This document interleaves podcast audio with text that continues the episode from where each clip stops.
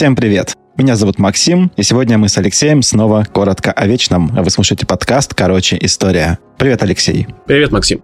Наша вечная сегодня — это кухня. Любите ли вы готовить так, как люблю это я? Любом случае, сегодня я в необычной для себя роли, мы ведь не кулинарный подкаст. Мы поговорим о том, как и что готовили в Российской империи до революции. Правда, мы затронем довольно узкое направление – готовку в барских домах, и не будем касаться крестьян, потому что национальная кухня все-таки это довольно сложное явление. От региона к региону она отличалась, в том числе там даже не среди разных национальностей. На севере готовили одним образом, на юге готовили по-другому. Поэтому нам пришлось бы сделать целый цикл выпусков по этому поводу. Но в барских домах все было более-менее унифицировано, поэтому эту тему вполне себе можно затронуть. Любая готовка еды – это техноемкая область. Как правило, каждые лет 10 на кухнях происходит сдвиг парадигмы и появляются новые приборы и технологии. Причем этот процесс касается не только кухни, а распространился вообще на все комнаты квартиры, в которых живет современный человек.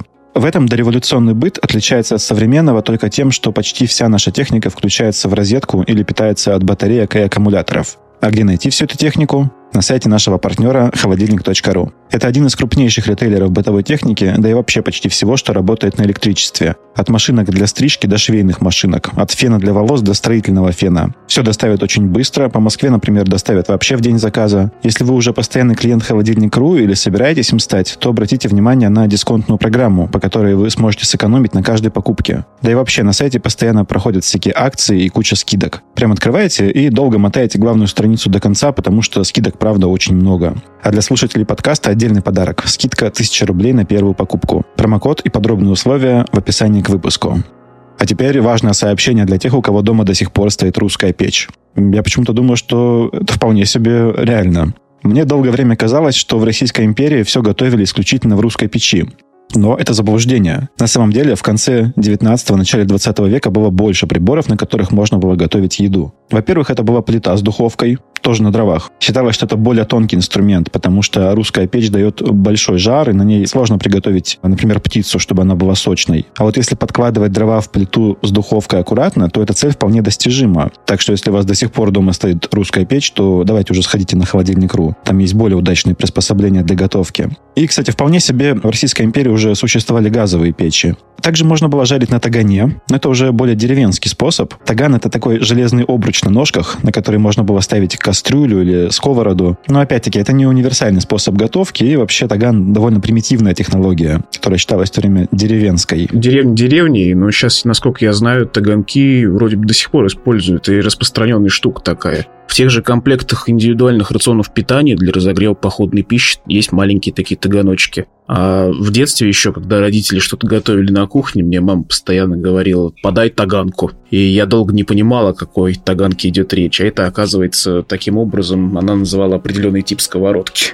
Ну, кстати, название Таганка, станция метро, она тоже происходит именно от Тагана. Там жили кузнецы, которые вроде как изготавливали таганы, среди прочего. И район, где они жили, назывался Таганная Слобода. Потом это упростилось до Таганки. И, конечно, говоря об оснащении кухни, нельзя сказать о двух обязательных ее элементах, которые в обычной квартире сейчас успешно заменяет холодильник. Это погреб, в котором хранились заготовки и консервы. И для того, чтобы еда в нем не портилась, там обязательно должен был быть сухой песок, который поглощал лишнюю влагу. Я кстати, тоже не отказался, наверное, сейчас в холодильнике, чтобы у меня был песок. Это позволяло хранить в нем овощи и зелень. Второй элемент — это ледник. Очень технологичная штука по меркам того времени. Это специальное место для хранения льда. Он мог находиться в погребе, а мог представлять из себя отдельный погреб. Иногда это был специальный шкаф, обустроенный как термос. И, как вы понимаете из названия, ледник использовался для хранения льда. В нем обязательно должно было быть темно. Если это погреб, то он должен был быть построен подальше от грунтовых вод. И лед туда запасался зимой. И хороший ледник должен был сохранять лед от зимы до зимы. А лед использовался, ну, много для чего? Для студней, для мороженого тоже. И что касается посуды и кухонной утвари, то в целом тут нет никаких неожиданностей. Посуда была жестяной медной. Причем медная ценилась намного больше. Это как была более устойчивая к высокой температуре, а жестяные сковородки и кастрюли, они быстро прогорали. И кухня того времени знает вообще множество специфических приспособлений, как и сейчас, в общем-то. Это, например, мороженица или шарлотница. Ну, это как раз то время, когда такие девайсы начали появляться. Например, в чем смысл мороженицы? В ней можно быстро студить что-то, причем с малым расходом льда. В принципе, и сейчас есть куча разных девайсов для изготовления всяких особенных блюд. Всякие формочки для яичницы, например. Причем они не всегда работают так, как нужно, но поскольку есть спрос, то появляется и предложение. Ну, ты, наверное, будешь смеяться, но и в доме у моей мамы до сих пор, кажется, сохранилась шарлотница, та самая, о которой ты вот сейчас говорил. Я, причем долгое время за само собой разумеющееся, принимал тот факт, что как бы, ну вот есть вот блюдо шарлотка, его надо готовить в шарлотнице. Ну как иначе-то? Ну, да, ну, кстати, шарлотку можно готовить не только там. Насколько я помню, это такая кастрюля с э, таким цилиндрическим... Ну, в центре у нее цилиндр такой полый получается. Да, да. Ну, чисто вот устройство под задачу. Как много всего было подобного. И русская кухня того времени, это уже не только ботвинья и пироги с визигой. Кстати, думаю, будет неплохо рассказать, что это такое. В общем-то, название происходит от слова «ботва». Это мы сейчас используем это слово в пренебрежительном смысле. На самом деле для русского слуха это было довольно аппетитно. Ботвинья – это холодный суп со всякой съедобной растительностью. А к ботвине традиционно подавали рыбу и кусочки льда. А вот э, визига – это хорда осетровых рыб, которая отделялась э, от них. Отрезали там от нее всякое несъедобное. И эта вот хорда добавлялась во всякие пироги. Например, в кулебяку. Я разные, конечно, слышал про всякие специфичные блюда, ну вот хорда рыбы, что-то, на мой взгляд, не очень аппетитно на слух. Ну и на вид, кстати, тоже такое себе. Но тогда это считалось очень вкусным, и поскольку осетры еще вполне себе были, их популяция не, не сократилась, вот как сейчас, то это было традиционной частью русской кухни. И что ботвинья, что визига в кулебяках, это не что-то такое простонародное. Это вполне себе на барских кухнях употреблялось. И вообще там, если брать вот чисто русскую кухню, там очень много всяких таких названий, которые вы, наверное, слышали. Это кулебяки, затирухи, толокно, кальи, взвары, кисели, драчены и многие другие блюда с такими вот пасконными названиями. Но это только один из слоев российской кухни того времени. За долгое время международных контактов над этим слоем наросли множество других. А, во-первых, традиционные блюда модифицировали, и они изменялись и были уже не такими, как их там готовили во время Киевской Руси, допустим. Во-вторых, в русскую кухню кухню проникли рецепты с Востока. Это всякие пельмени, например, перемячи, то есть беляши, чтобы было понятнее, пилав или плов. Это вот все оттуда. А затем в русскую кухню проник во множество рецептов из Европы. Вот, например, у русского человека ну, не сложилось с салатами. Овощи подавали отдельно друг от друга, да, была нарезка какая-то, но не было такого, чтобы их нарезали и смешивали друг с другом, и еще с каким-нибудь э, соусом. И говоря о влиянии на русскую кухню, надо сказать, что перенималось и оснащение кухни. Вот, например, духовой шкаф, о котором мы уже говорили, это голландское изобретение. А сковороды и кастрюли это уже не разобрать чье, но они оказались популярнее славянских горшков. А на смену решетам пришли дуршлаги, шенуа и грохоты. Это тоже все дуршлаги, но для других задач. А шенуа, например, это конический дуршлаг, и думаю, понятно по названию, откуда он взялся. Но после войны 1812 года случился подъем патриотических настроений, из-за чего снова возник интерес к традиционной русской кухне. Правда, при попытке составить какие-то сборники рецептов стало ясно, что как-то не получается это сделать. Задача такая нетривиальная, потому что если мы говорим прям об исконной русской кухне, то ее рецепты никто особо не записывал. Ну, не до того было. А еще кухня простого люда и элит развивалась отдельно. И вообще еще есть третий фактор, это никакая культура не существует изолированно, в том числе и культура еды, не считая, может быть, какие-нибудь племена в Африке. Хороший пример – нынешний салат оливье, без которого не обходится новогодний стол. Это от блюда какой кухни, как думаешь, Алексей? Ну, знаешь, очень сложный вопрос. Такой же вопрос можно, в принципе, и про мясо по-французски задать. О, да. Какое это блюдо? Оно вроде даже называется по-французски, но когда ты во Франции, там, насколько я знаю, подойдешь к человеку и спросишь, что такое мясо по-французски, он тебе не ответит.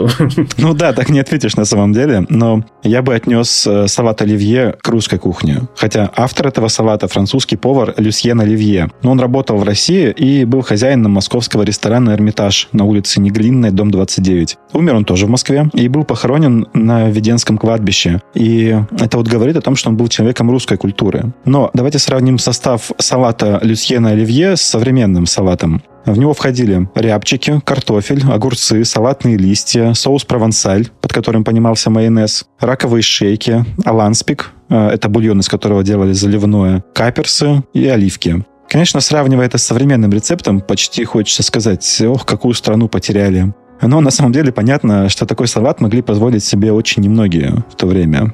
Наверное, как и сейчас. Я не думаю, что многим доступен салат оливье с рябчиками и раками. В советское время этот салат крайне упростился из-за недостатка продуктов, но из-за упрощения он стал более распространен.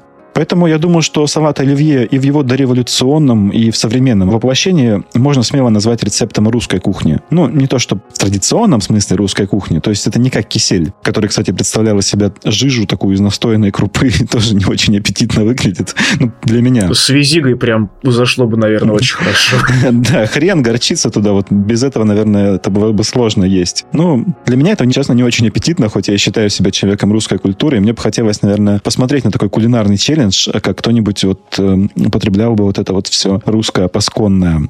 Теперь поговорим о мясе. Его употребление было довольно сильно ограничено. Большую часть года составляли посты. Их было от 192 до 216 дней. Поэтому мясо ели нечасто. И пища разделялась на постную и скоромную, потому что все-таки страна православная. И в кулинарных руководствах иногда составлялись такие календарные планы, чего приготовить на каждый день года с учетом постов. Но практически в любой непостный день можно видеть рекомендации готовить мясо. А в постные дни обязательно есть рецепты из рыбы. Ну, в те дни, когда она допускается. Причем рецепты мясные русская кухня знала очень разнообразные. Это телятина жареная, и ножки телячьи, и говядина по-гусарски, жареный поросенок, суп с фрикаделью, пилав, то есть плов, пельмени, тортины из мозга, вымя тушеное, вымя под соусом, телятина для друзей. Интересно, бывали телятина для врагов? Ну, хотя в древнерусской кухне, наверное, могла быть телятина из врагов. Ну, какой-нибудь там князь Святослав Игоревич, который хазарский каганат разгромил и наводил шороху на Византию, мог бы, наверное, таким блюдом обедать. Да и завтракать, наверное, тоже. Ну да, учитывая, что его череп тоже использовался, по легенде, в пищевых целях, точнее, если мы вино вроде как пили. Да, там время было дикое. Но мы все-таки говорим про более позднее время, э, уже цивилизованное. Кстати, ну, по поводу телятины для друзей, если что, это тоже такой интересный рецепт, весьма неожиданный для современного вкуса. Это вареная телятина, нашпигованная всяким, а именно ветчиной, шпиком, миногами и сваренная в соусе из вина, бульона, лимонной цедры и политая концентратом, который получился в ходе варки. И, конечно, в части мяса русская кухня тоже не избежала иноземного влияния. Если посмотреть на такие более-менее традиционные рецепты, русская кухня знает такие рецепты, как языки с грибами, телятина с вишнями, бараний бок с кашей, ветчина по-княжески, студень говяжий. Но они перемежаются другими рецептами, как, например, телятина а-ля метродотель. Ну, вот уже понятно, откуда примерно пришло. Телятина по-шведски, под бешамелью. Или вот, например, лалаки и боб по-грузински.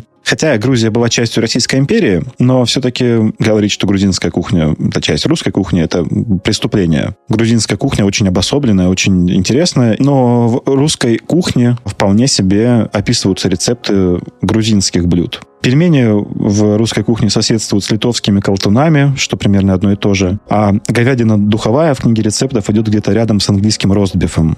Мы тут упоминали, что салат оливье содержал в себе рябчиков, и это тоже популярное блюдо в то время, как и вообще блюдо из птицы. И разнообразие птицы, на самом деле, невероятное в книгах рецептов, сейчас такое редко встретишь. Это и бекасы, и свиристели, куча птиц, заканчивающихся на шнеп, вроде горшнеп, вальшнеп, дрозды, куропатки, перепелки и даже воробьи.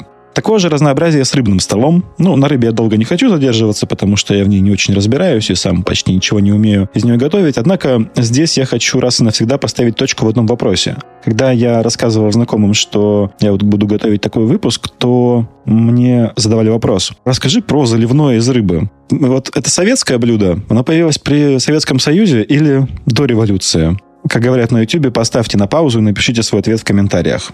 Ответ – да, готовили. Готовили заливной из рыбы. В книгах рецептов есть и заливной судак, и стерлить, и осетрина. Так что это не советское изобретение. Переходим к напиткам. Открываем барную карту, так сказать. Тут мы видим, что там очень сильно все намешано. Опять-таки есть разные напитки, исконно русские и пришедшие откуда-то. Там мы видим и традиционный квас, и разновидности кваса прям немерено. Все рецепты кваса начинаются с рекомендации взять катку, в смысле кадушку, такую посуду. Там есть очень много рецептов пива. Например, есть рецепт дешевого пива из свеклы. Наверное, забористая штука. Я где-то видел, да, эм, пиво из свеклы. Лично мне из напитков того времени очень хотелось бы попробовать просто вот, ощутить вкус. Кислые щи из муки, совода и ржаного хлеба. Это не суп, а именно напиток. Это вот э, как альтернатива пиву, наверное, что ли. И была еще другая альтернатива пиву, такого импортозамещения, как сейчас бы сказали. В то время продолжали варить и пить мед ну, то есть медовуху. Он называется мед именно в книгах рецептов. Такой алкогольный напиток, который, как ни странно, готовился из меда или патоки. Другой традиционный напиток в русской кухне – это сбитень. Настоящий сбитень готовился из уваренной до густоты патоки с разными специями, например, имбирем, кардамоном, мускатом. Но к концу 19 века этот напиток упростился просто до разведенной патоки. В какой-то мере его использовали как замену чаю. Говорить о водках, всяких наливках, настойках можно очень много, но, наверное, будет проще сказать, что там такое изобилие этих рецептов и очень много разных ингредиентов, которые можно добавить в водку или настойку для вкуса. Чего туда только не добавляли. Сухари, полынь, цедру, анис, мяту, комбинации всего этого.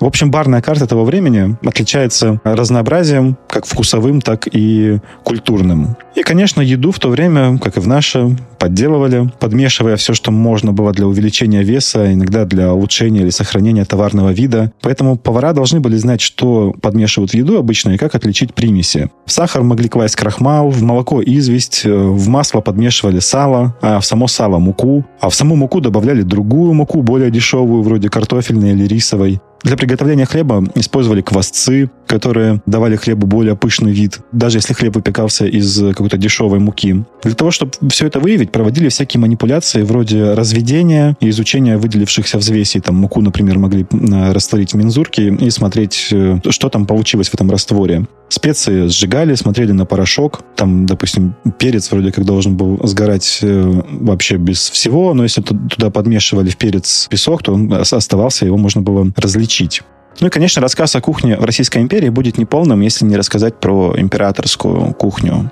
Среди министерств Российской империи существовало Министерство императорского двора, которое занималось обеспечением деятельности императора и его двора. И в 1891 году, еще до воцарения Николая II, в составе этого министерства была учреждена гофмаршальская часть. Именно эти люди занимались едой и питьем при дворе. Причем они ходили под погонами, и многих из них за выслугу лет называли полковниками от котлет, или даже генералами от котлет, что, впрочем, их не обижало. Все-таки, во-первых, люди занимали довольно почетные должности, а во-вторых, работа ответственная. Но все равно всем не угодишь. И вот, например, Сергей Юльевич Витте, который успел побыть руководителем разных министерств, говорил, что при императорском дворе кормят так себе, и что тем, кто ест с гофмаршальского стола, стоит опасаться за свой желудок. Хотя за императорским столом, именно вот за одним столом с императором, с Николаем, Витте не бывал. Ну, оно и понятно. Николай II по большей части жил в царском селе, а не в Зимнем дворце. Поэтому для царя и для остальных придворных готовили разные люди.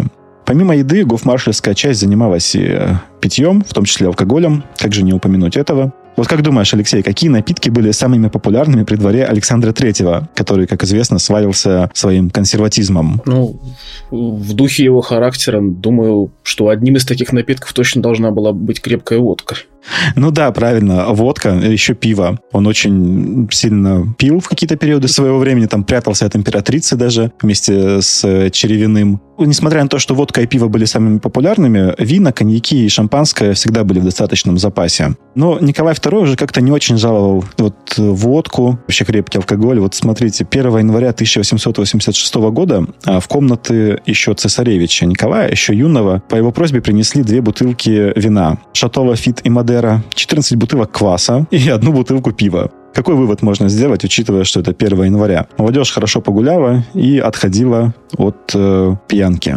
Вообще масштабы употребления весьма впечатляют. Бутылок подавалось очень много. Фрейлины, чиновники, да практически любые придворные имели право заказывать себе алкоголь, и они пользовались этим ну, иногда в неограниченных количествах, просто напиваясь за счет гофмаршальской части а бутылок накапливалось столько, имею в виду пустые бутылки, что это вело к тому, что служащие гофмаршальской части задавали эти бутылки, как-то не странно, и зарабатывали на этом. Один раз это выявилось при крушении поезда, когда один вагон был полностью набит пустыми бутылками. И Бенкендорф, но не тот, который силовик, а граф Бенкендорф, руководитель гофмаршальства, он был очень сильно удивлен, зачем вообще столько пустых бутылок поехало в Крым. Ну, я думаю, что на этом мы будем заканчивать наш выпуск. Надеюсь, э, вам понравилось. Ставьте лайки в соцсетях, подписывайтесь на наши соцсети, на Инстаграм, ВКонтакте, Фейсбук. А также, если вам очень нравится то, что мы делаем, то напишите нам комментарий. Это очень сильно поможет в продвижении подкаста традиционно. Если вам невероятно это понравилось, тогда мы ждем вас на Патреоне, потому что с нашими патронами вместе мы обсуждаем будущие выпуски. Мы приглашаем наших патронов поприсутствовать при записи с возможностью задать потом вопросы. Так что добро пожаловать, а, если вам это интересно. Ну и на этом, я думаю, мы будем заканчивать выпуск. Максим, спасибо большое за такое кулинарное просвещение. Было очень интересно. Я думаю, людям тоже понравится, которые нас будут слушать. Пора прощаться. Пока. Всем пока. До следующего выпуска.